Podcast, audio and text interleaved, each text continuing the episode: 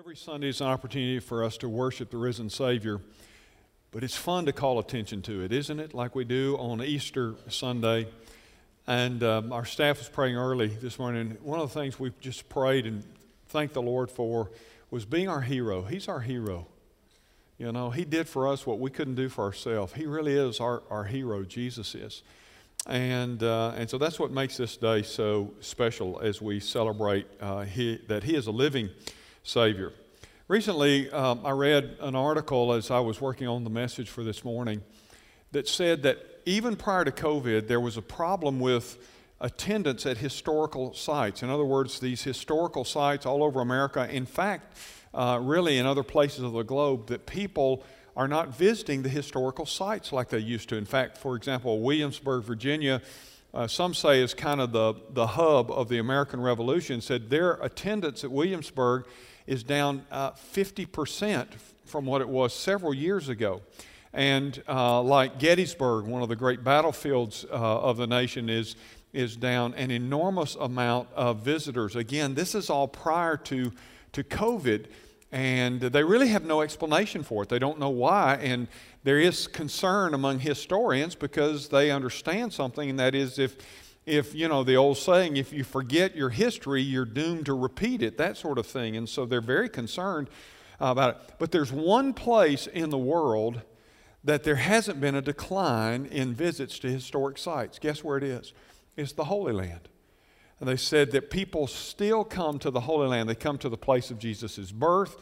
They come to the place where he did his ministry and walk there. By the way, we'll be taking a trip back there in the early part of 2023 and they come to the, the place of the tomb and the cross. They still are visiting those places. And, and you know, I'm sure that people are still visiting the place because it has the, the ambiance of feeling at least like you're close to Jesus or you're walking where Jesus walked. But also, I think people still return to, to the place of Jesus because uh, we never want to forget what he did for us. We never want to forget his ministry. We never want to forget his death and his resurrection. Uh, I love the story uh, some years ago that I came across about a man and his old five year old son. They were driving down the road and they were, they were coming past a, a cemetery. And uh, this little five year old boy looks out at the cemetery and he sees that there's a freshly dug grave and there's a pile of dirt there and there's a hole for the grave. And he turns to his dad and he says, Dad, look, one of them got out. well, you know, really today, that's the reason for our gathering this morning. We're here to remember that Jesus got out. And, and because he did, we celebrate uh, both the cross and the resurrection. Uh, we're in a series right now called uh, The Victorious Christian. And there's no better message to preach in that series than victory over death, as I want to talk with you today, because um, truly the fact is the resurrection is essential to living a victorious uh, Christian life. And I want to talk with you uh, about that whole matter of the resurrection, how it uh, helps us uh, live in victory.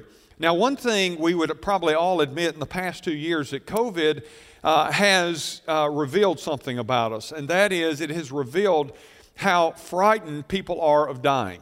I think that would be a safe uh, assumption. Uh, and, and, I'm not suggesting this morning that we shouldn't take that, that matter seriously. Uh, I mean, we ought to take it seriously. But what I am telling you today is that the resurrection means that we don't have to live our lives in fear of death. We don't have to be afraid of the great enemy of our soul, Satan, and the grave. And that's why the resurrection is so important. And that's why each year we put such emphasis on it. And Paul understood how important the resurrection was to our victory. In the passage that we'll read in just a moment, he even says that if the resurrection didn't happen, he said essentially we, we are people that are hopeless. If the resurrection didn't happen, our faith is in vain. It's that important to us. And so I want to read a few verses, and I'm going to skip around in this chapter. If you're physically able to do so, why don't you stand with me as we honor the reading of God's Word? And uh, out of chapter 15, 1 Corinthians. Now, 1 Corinthians chapter 13 is referred to as the love chapter. It defines real love for us. But did you know 1 Corinthians 15 is defined as the resurrection chapter? This whole chapter is about the resurrection and what it means to us personally. And I want to pick up in verse 3 just a couple of verses, and then I'll, I'll uh, point you to the next uh, section of the chapter. In verse 3, Paul writes and says, For I delivered to you as of first importance what I also received that Christ died for our sins in accordance with the Scripture, that he was buried, that he was raised on the third day in accordance with the Scripture. Now, if you will look at verse 12 and 13 and 14, he says, Now, if Christ is proclaimed as raised from the dead, how can some of you say that there is no resurrection of the dead? But if there's no resurrection of the dead, then not even Christ has been raised. And if Christ has not been raised, then our preaching is in vain and your faith is in vain. Then, if you will, look over to verse 17. And he adds, And if Christ has not been raised, then your faith is futile and you're still in your sins. And then those also who have fallen asleep in Christ have perished. If in Christ we have hope in this life only, we are of all people most to be pitied. But in fact, Christ has been raised from the dead, the first fruits of those who've fallen asleep. Father, thank you for the reassurances that we have in chapter 15 of the victory that is ours in Christ over the grave. And would you now take your word and instruct us and convict us and challenge and change us, God? Uh, with the wonderful truths of the resurrection, the wonderful truth that our Savior is alive, that you're alive, Father. We're not talking to stones and sticks uh, and statues, we're talking to the living Savior. Thank you for that. And we're different, and our eternity is different because of it. Now, speak to us, we pray, and we ask it in Jesus' name. Amen. Thank you. You may be seated. Now, let me tell you who Paul is writing to in this passage. He's writing to some skeptics. He's writing to some, some what were known as Gnostics and even some Judaizers, and they were trying to undermine uh, the resurrection of Jesus Christ. And they're trying to undermine it because if Jesus Christ was raised from the dead, they knew that then that meant he was who he said he was, and it meant they couldn't continue to operate the way they operated. You know, every year at this time, there are a lot of skeptical articles written about Jesus. It, it, happens two times a year. It happens at Christmas time because we celebrate his birth. It happens in the Easter season because we celebrate his resurrection. And uh, you, there are lots of skeptics that write during this time about, well, can you really trust who Jesus was and what claims Jesus made and that sort of stuff. Why is that? It is because the skeptic knows that if Jesus uh, was raised from the dead, then they've got to change their whole philosophy of life. And they know that and they understand. Well, Paul is writing to some people 2,000 years ago who, who felt the same way. They just, they, they wanted to undermine it because if, it's, if, they could, if they could invalidate the resurrection, then they could go on living the way they wanted to live. And so Paul is addressing uh, these skeptics and, uh, who are trying to persuade the church not to believe in the resurrection. They were trying to undermine uh, one of the critical foundation stones to the Christian faith.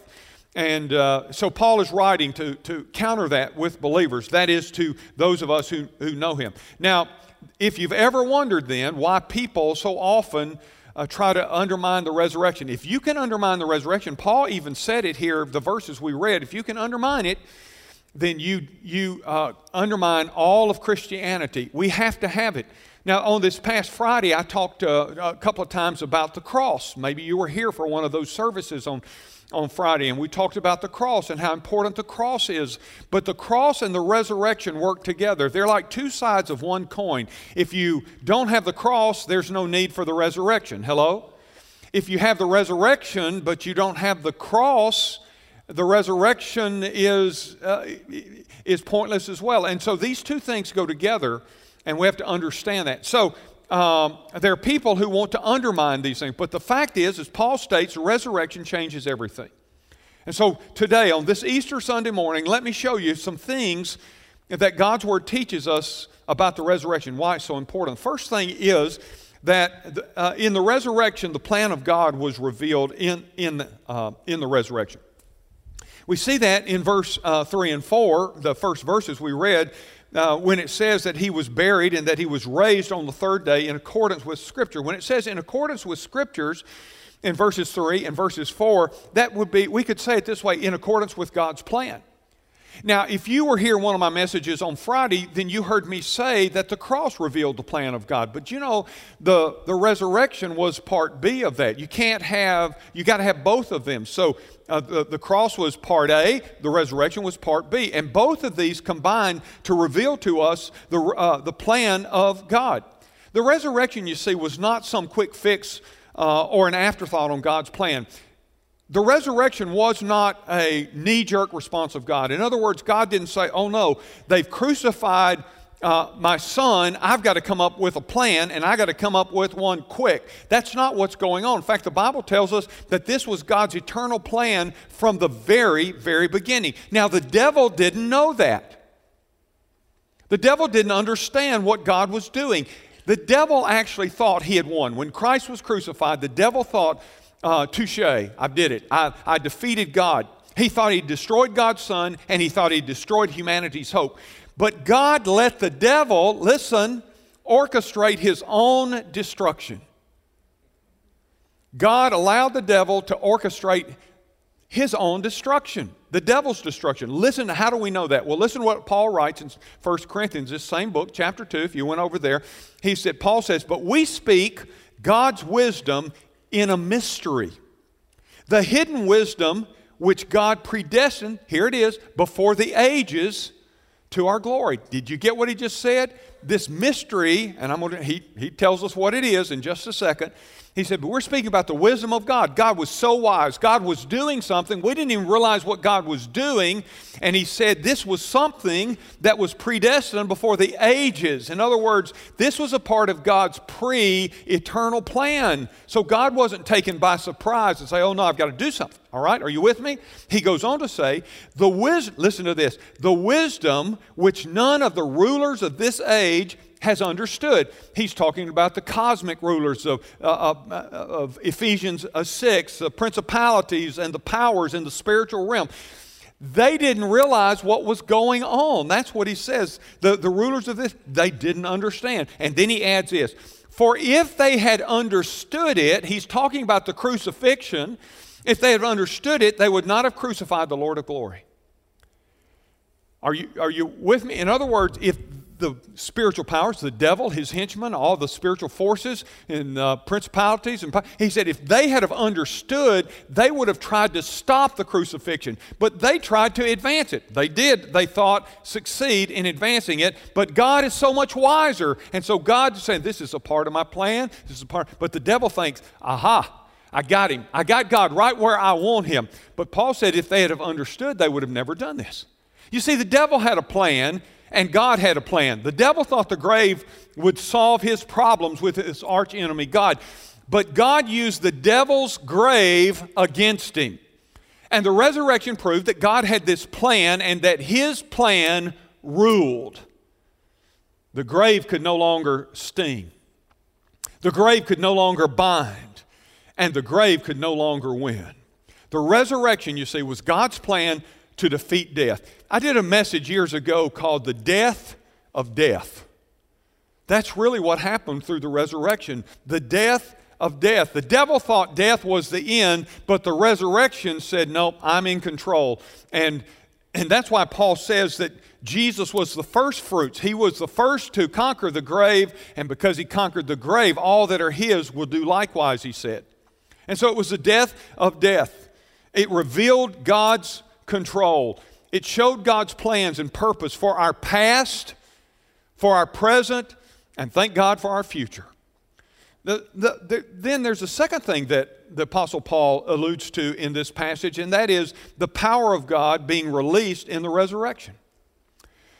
The power of God was released. It wasn't just the plan of God revealed in the resurrection, but the power of God was released uh, uh, in the resurrection. He, again, we're reminded of that in verse uh, 4, where he says, the fact is that he was buried, that he was raised on third day in accordance with the scripture.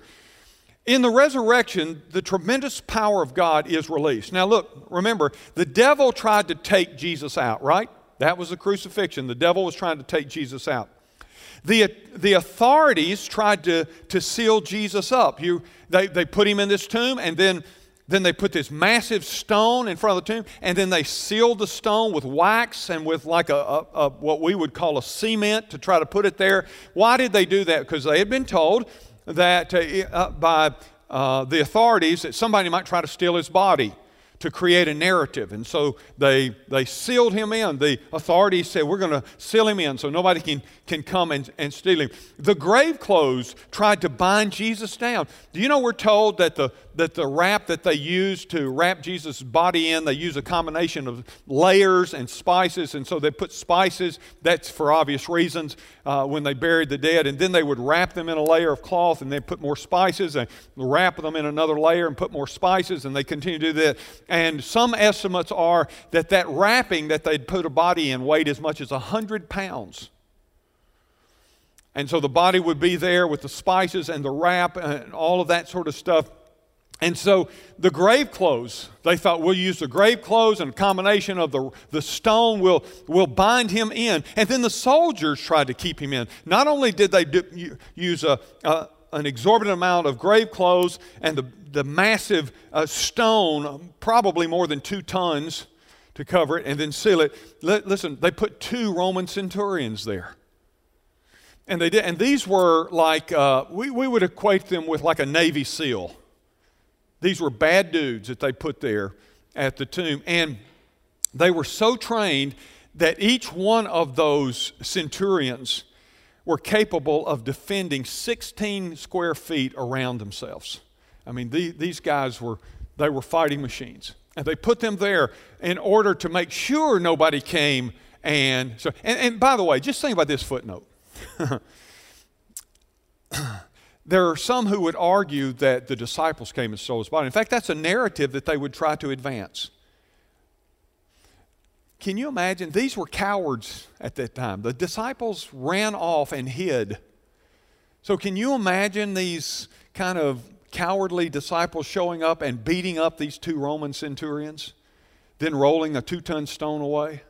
So, we're going to steal the body? Not on your life. They were in hiding. They were, they were scared. They were uh, uh, playing everything low key. The soldiers tried to keep Jesus in. The skeptics then tried to explain him away. If you go back to Matthew, you see that they, they came up with this, um, this storyline that they would advance once the tomb was open. They said, well, you, you go tell everybody that, that his body was stolen. But God did something that they had no control over. God released his power and when God released his power, he unleashed his son. John Ortberg, in one of his books, tells a story of a pastor that was on his staff who was responsible for uh, children's sermons. And on one particular Sunday, Easter Sunday, he's telling the children's sermon about the resurrection. And, and in his, his telling the story to the kids, they're all gathered around him, and he says to them, he said, Boys and girls, what were Jesus' first words to his disciples after he was raised from the dead? And before uh, uh, this pastor was able to give them the answer, a little girl raised her hand real high and said, I know, I know. And so the pastor said, Well, I'm going to let her answer. And she, he said, Okay. He said, What, what was the first thing that, that, that Jesus said to his disciples uh, after he was raised? And the little girl said, He went, Ta da! Ortberg says that's probably a pretty good translation. It probably is, isn't it? And someday God will call to life the bodies of all those who are in the graves. He will also bring back every person that's been drowned at sea or cremated or destroyed in some other way. And by the way, that's no problem for God. First of all, remember, He created man from the dust to start with. And uh, it's no problem for Him to create something out of nothing. The whole universe was spoken into being. You know the Bible says uh, to the angels, praise him for he, he commanded and you were created. He just said, let there be angels. And there were angels. And you know the first book uh, of the Bible, Genesis, and he talked. He spoke into existence. Someday God will call to life. Now the souls of God's people that have gone on before are already in His presence, but one day there's going to be this big reuniting, and then our bodies are going to be renewed. We'll get a spiritual body. This old body will be transformed, and and those are none of that is difficult. One day uh, Jesus will show up. He will call us and we will respond. The resurrection, you see, released that same power that brought Christ back from the tomb as a fact that will be power that you and I can use to live with every day. In fact, the truth is, Paul tells us in Philippians 3 that the power that raised Jesus from the dead is available for you to live tomorrow, today. The same power, it's the same power, it's coming from God. The power that brought Christ up out of the tomb is available for you and for me as we live for Him today. We know that. Paul says, that I might know Him and the power of His resurrection. The resurrection, you see, released the source of power and strength that you need to live victoriously. And it's not just for conquering the grave, it's for conquering all the issues of your life. That same power is available. That's why the resurrection is important. Then, third, I want you to notice that the Son of God was revived by the resurrection. He was revived by the resurrection. Verse 20, keep your Bible open. But in fact, Christ has been raised from the dead. He says, here's the fact Christ has been raised from the dead. He is the first fruits of those who have fallen asleep or those who have died.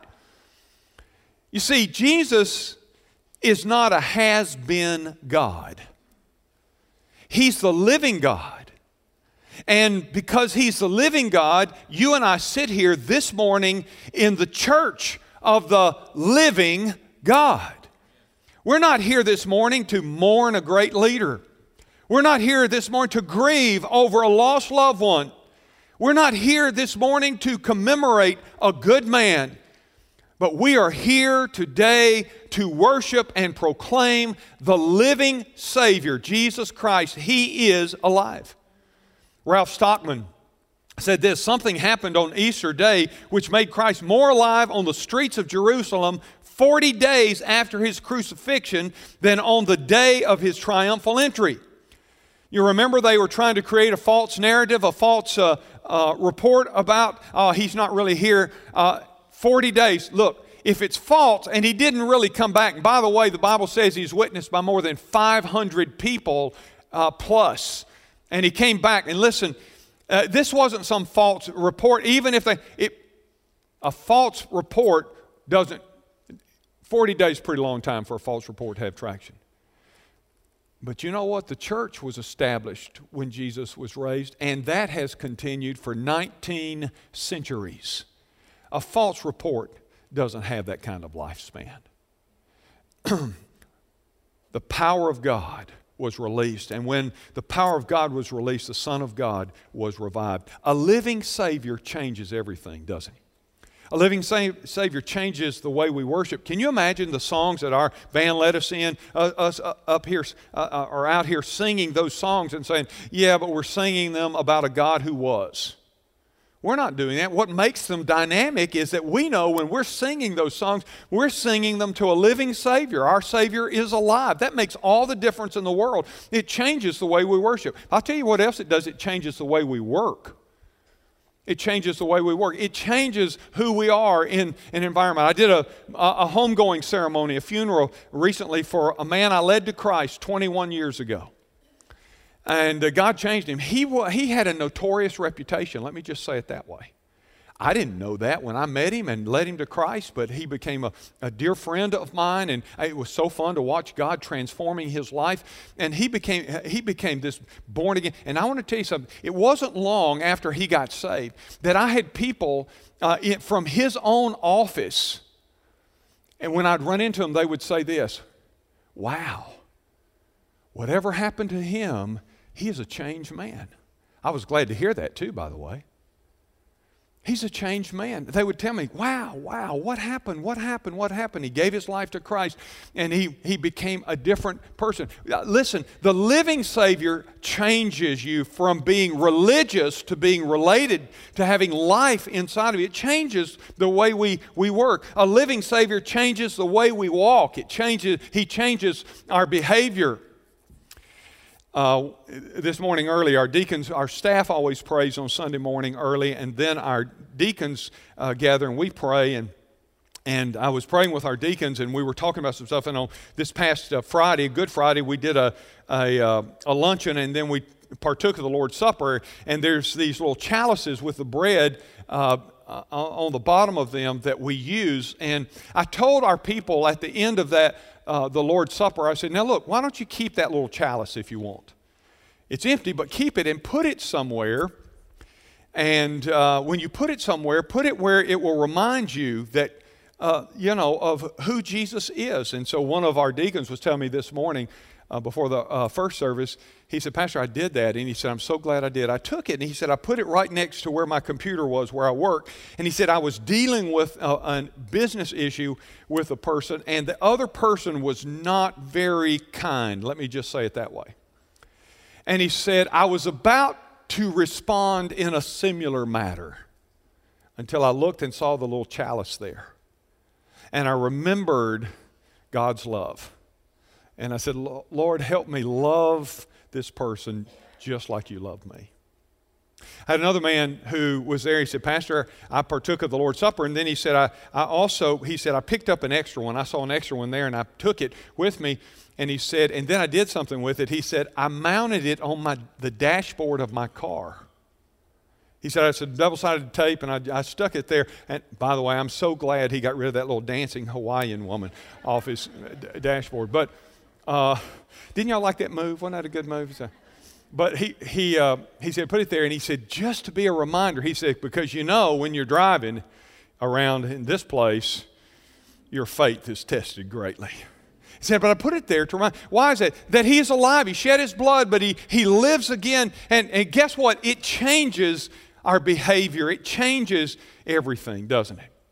There's a fourth thing that you ought to know, too that Paul communicates to us in this chapter. It's in verse 19. Look at verse 19. If in Christ we have hope in this life only, we are of all people most to be pitied. What an interesting statement. The fourth thing that, I, that, that we're taught here in this passage is that our hope in God was renewed through the resurrection. Our hope in God is renewed through the resurrection. Paul is saying that because of the resurrection, we don't stop at the grave. You know, we don't stop at the grave saying, I wish there were more. We don't do that. There are those who do. Those that don't know Christ, they have no hope beyond the grave. But if, if we know Christ, Paul is saying, you don't, we don't stop at the grave and go, I, I wish there were more. By the way, in the New Testament, in the Greek, the language of the New Testament, the word hope is not like our English word hope. We sometimes don't have adequate words uh, to communicate. In the, in the New Testament, when that word hope is used, it means an assured hope. It means uh, there's a, it's a certainty. When we use it, we use it kind of wishful, right? Well, I hope things work out okay. I hope everything will be all right. That sort of stuff. That's not what the Bible, that's not how the New Testament uses it. When we talk about Christ being our living hope, it, we, we mean that, uh, that it's certain we can, we can put our confidence in Him. We have this assured hope. The pyramids of Egypt, you know what they're famous? They're famous because at one point in time they contained the mummified bodies of ancient Egyptian kings. I've crawled around in the Great Pyramid, and I to tell you there's not much to see there now. But it's a tomb. It was a, a, a tomb for uh, ancient kings, we understand. Westminster Abbey in London, I've been there, I've walked around. There's a cemetery there. It's full of nobles and notables and even great Christian uh, uh, leaders, but their bodies are there in that cemetery, the remains at least. And then, then there is Muhammad's tomb in Medina.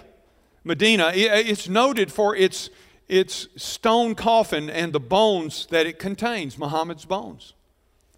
There's the Taj Mahal. You've seen pictures of that. It was built as a memorial to, to a wife of one of India's Shahs.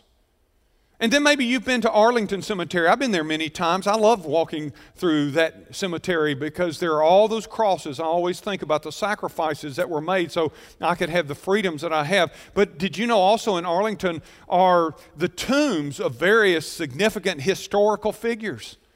And I like to find those and walk up and just read them about, and, and you recognize, wow, this person in history, this person in history. I remember, but guess what? It is a tomb there, and their bones are there. But the garden tomb of Jesus, that's a famous tomb.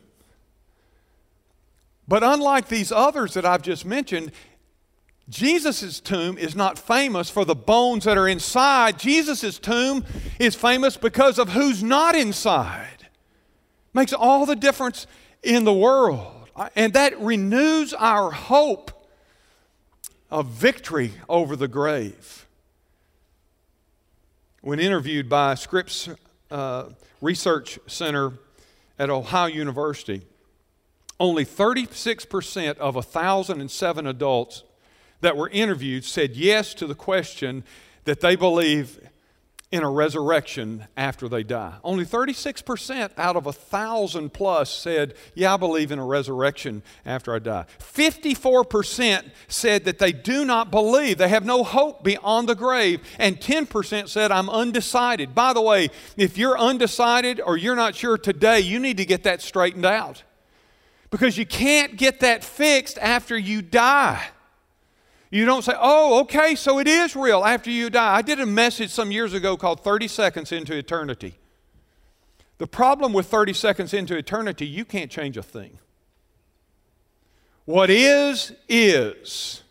And that's why the resurrection gives us hope in this life. That's why Paul said uh, that if, if we don't have hope in this life, we are pitiful people. Did you get that? He said, if all we've got is the resurrection here, then, then we have no hope beyond the grave.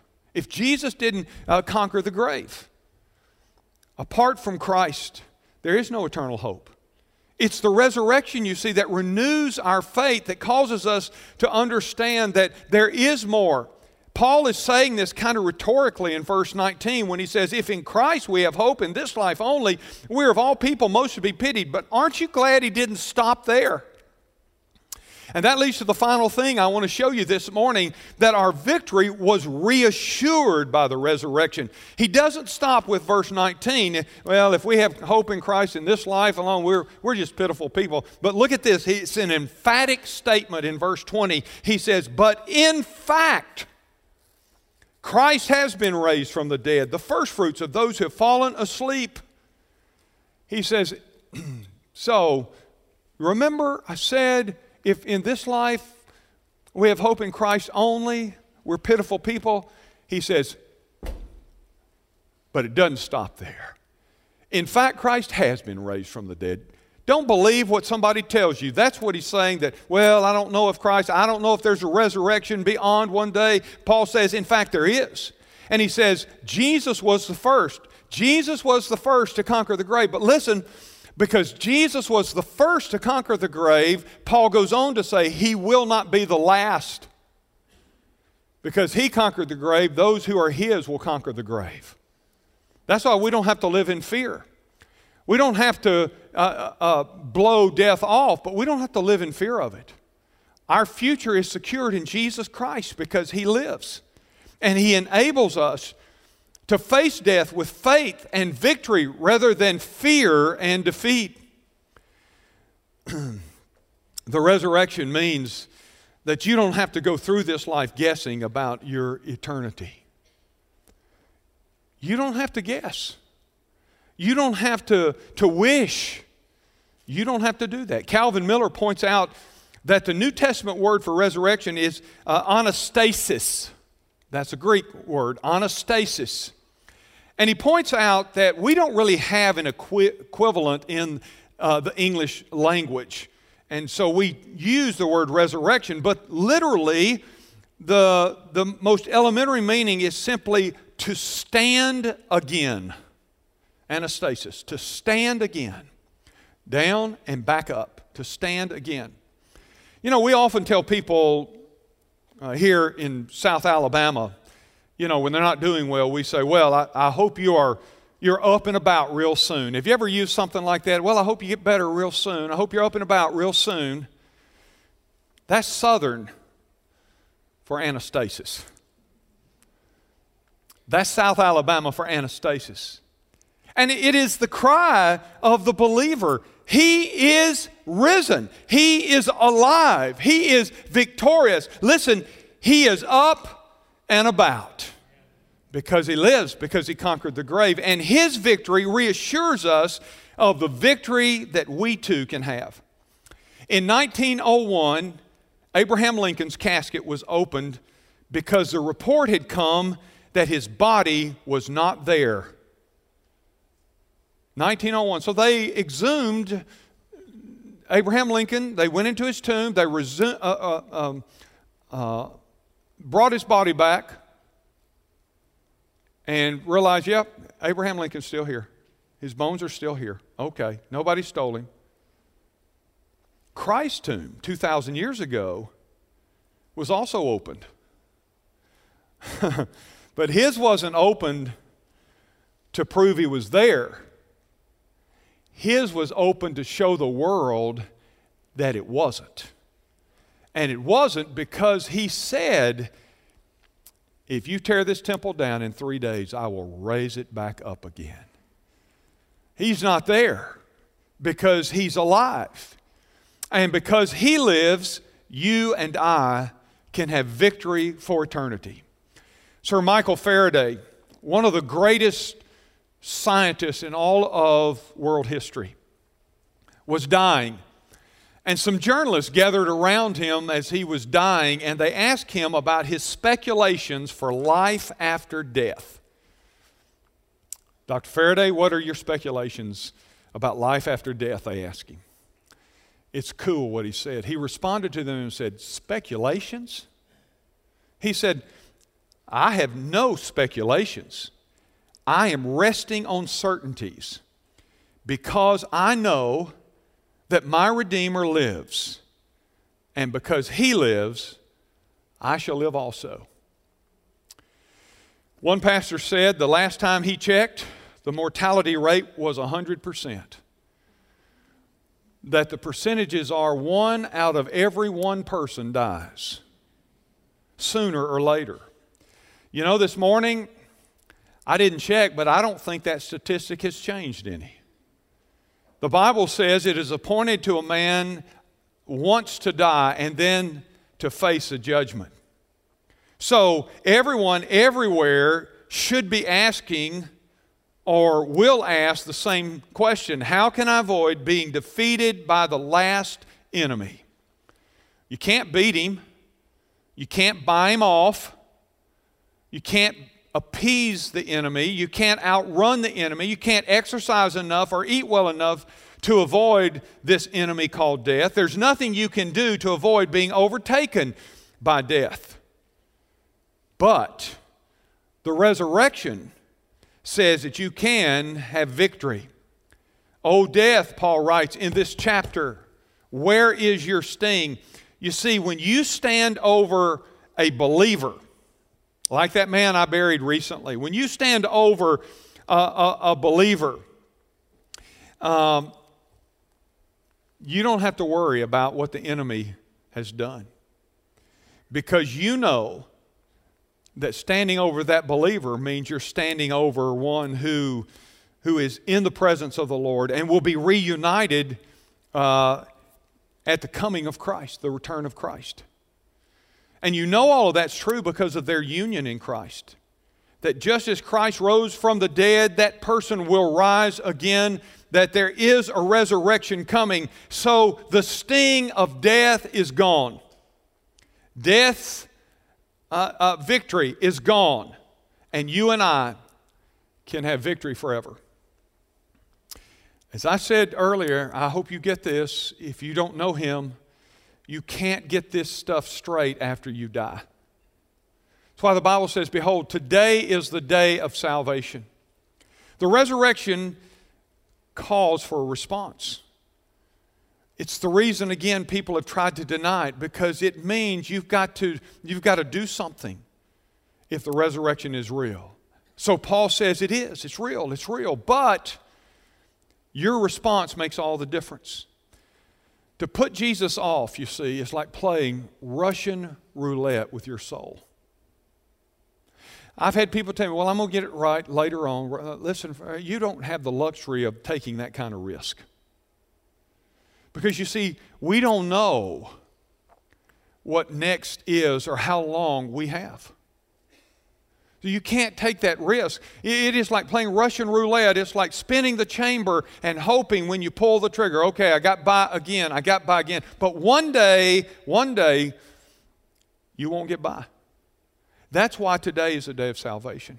If you've never trusted Him, I want to invite you to do that. There's no better day to put your trust in Jesus Christ than on Resurrection Sunday. So, will you bow your head, close your eyes? No one's looking about in this place. Bradley's going to come back and he's going to play and share, and, and we're going to have a time of invitation with heads bowed and eyes closed, though, for a minute. And I, I just want to say a few things. I'll be stepping down front in a minute. Staff members will be on the aisles, and I want to invite you to come, whatever decision the Lord moves you to make. I want to give you a prayer here in just a second. Those of you who are watching us by television, listening by radio, or watching on live stream, this is you too. If you've never put your trust in Christ, call on Him. Whosoever shall call upon the name of the Lord will be saved, Paul says. So call on Him right now in your heart. You call out to Him, say something like this Lord, I don't want to be religious. I want to be related. Thank you for dying for me on the cross and being raised from the dead so that I could have eternal life. I know I'm a sinner. I know I need you. I know I can't save myself. And right now, I invite you to come into my life. Forgive me and be my Savior. I can assure you, if you'll call out to Him like that, He'll hear that.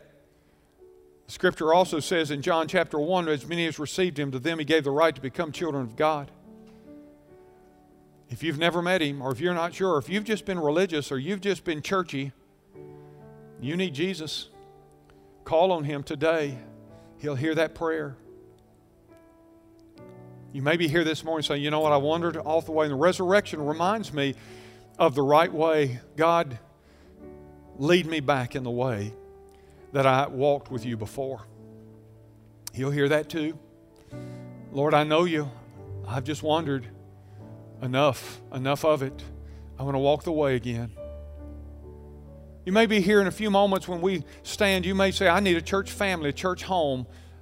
We'd love to have you at Ridgecrest. I know Christ. I just need a family to belong to. I'm looking for a family. We're not perfect, but we are healthy. We'd invite you to come and say, I'd like to join Ridgecrest. Those of you who are watching by live stream, you'll see information on your screen, a number that you can call 334 834 8080. You call that number. You just text us a word. Text Pastor if you prayed today to trust Christ as your Savior. You text the word join if you're interested in joining uh, Ridgecrest or I need to be baptized. Whatever it is, you text that word to us. We'll take it from there. Father, would you would you now move in this place before we're gone? Would you move in the hearts of those that you have spoken to today to make decisions for you? Give them courage to step out. Thank you, Father, for loving us, and thank you for conquering the grave. We pray in Jesus' name. Amen. Would you stand with me for our time of invitation again? I'll be here at the front. Staff members will be on the side. Would you just slip out? You come. Whatever decision you called on Him to be your Savior you want to just come and pray around this altar? You're praying for somebody or some matter? You just come. Use it. Take advantage of that. You want to become a part of our family? We'd love to have you. Whatever it is, you just come. One of us, tell us about the decision you're making today. Are you ready? As we're led, you come on right now. Come on. Balcony, ground floor, come on.